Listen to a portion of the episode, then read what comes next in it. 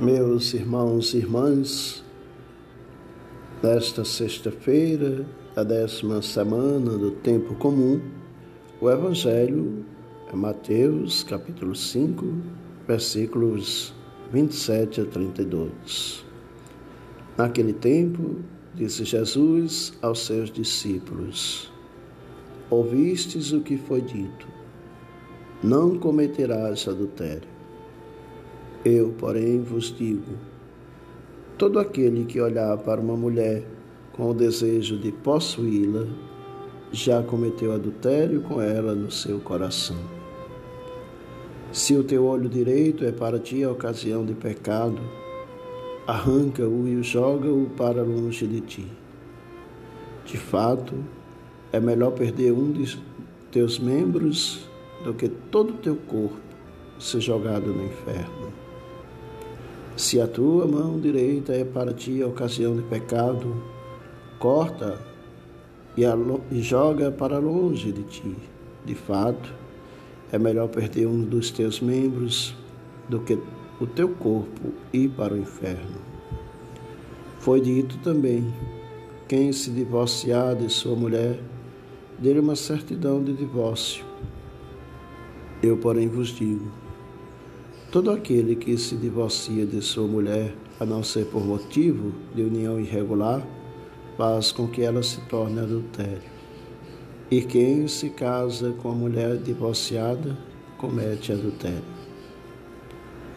Meus irmãos e irmãs, esta é a novidade de Cristo. A união do homem e da mulher é expressão de amor. Vem de Deus não deve ser paixão egoística, exclusiva, busca de prazer. O amor é doação recíproca, encontro de liberdades que se unem. Atração física sem amor é alienação, imaturidade humana. Porque não exprime a pessoa para a pessoa, mas apenas o sexo para o sexo.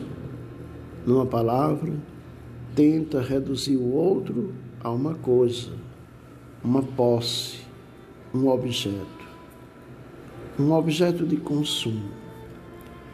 É por isso, meus irmãos, que Jesus usa esta linguagem, aparentemente uma linguagem tão difícil para nós compreendermos.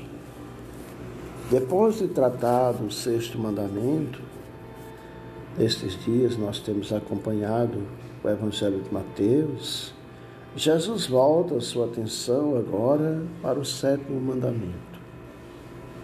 Os rabinos limitavam o adultério apenas à infidelidade sexual. Jesus, porém, amplia o significado desse pecado para o olhar lascivo e o coração impuro.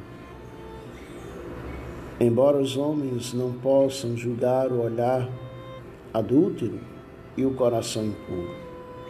Deus, que sonda os corações, condena a intenção como se pecado pecado consumado fosse.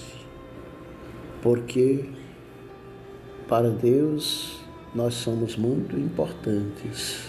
Não podemos ser meros objetos do desejo de outro. Não basta ir para a cama do adultério para quebrar o sétimo mandamento. Basta ter a intenção de arrastar para a cama a pessoa ilicitamente desejada. O desejo e a prática não são idênticos, mas em termos espirituais são equivalentes.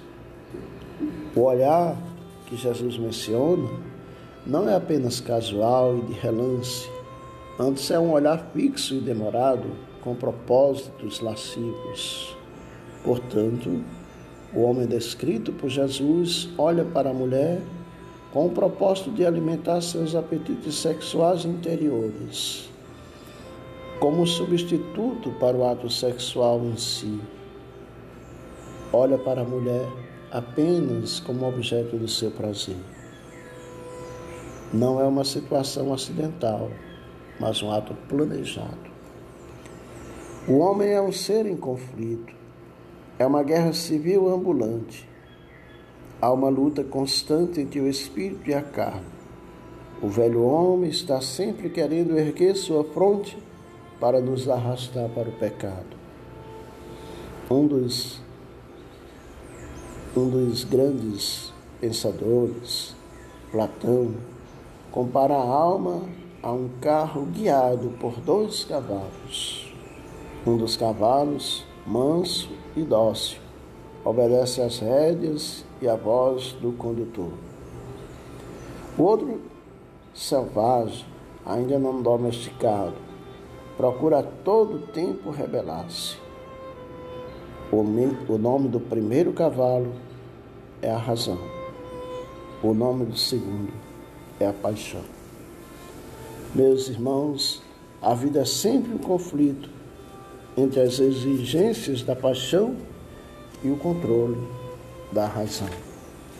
E é isso que Jesus, nesta narrativa do Evangelho de hoje, quer provocar em nós: o uso da razão, o equilíbrio, o saber olhar as coisas e as pessoas com o olhar de Deus.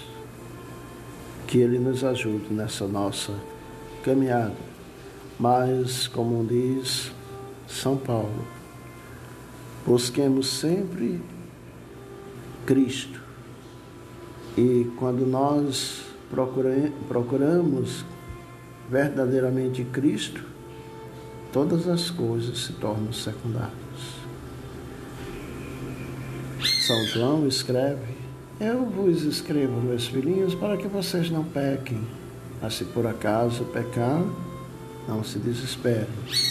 Temos um grande advogado que intercede, que roga por nós, Jesus, o Salvador. Seja louvado nosso Senhor e Salvador Jesus Cristo.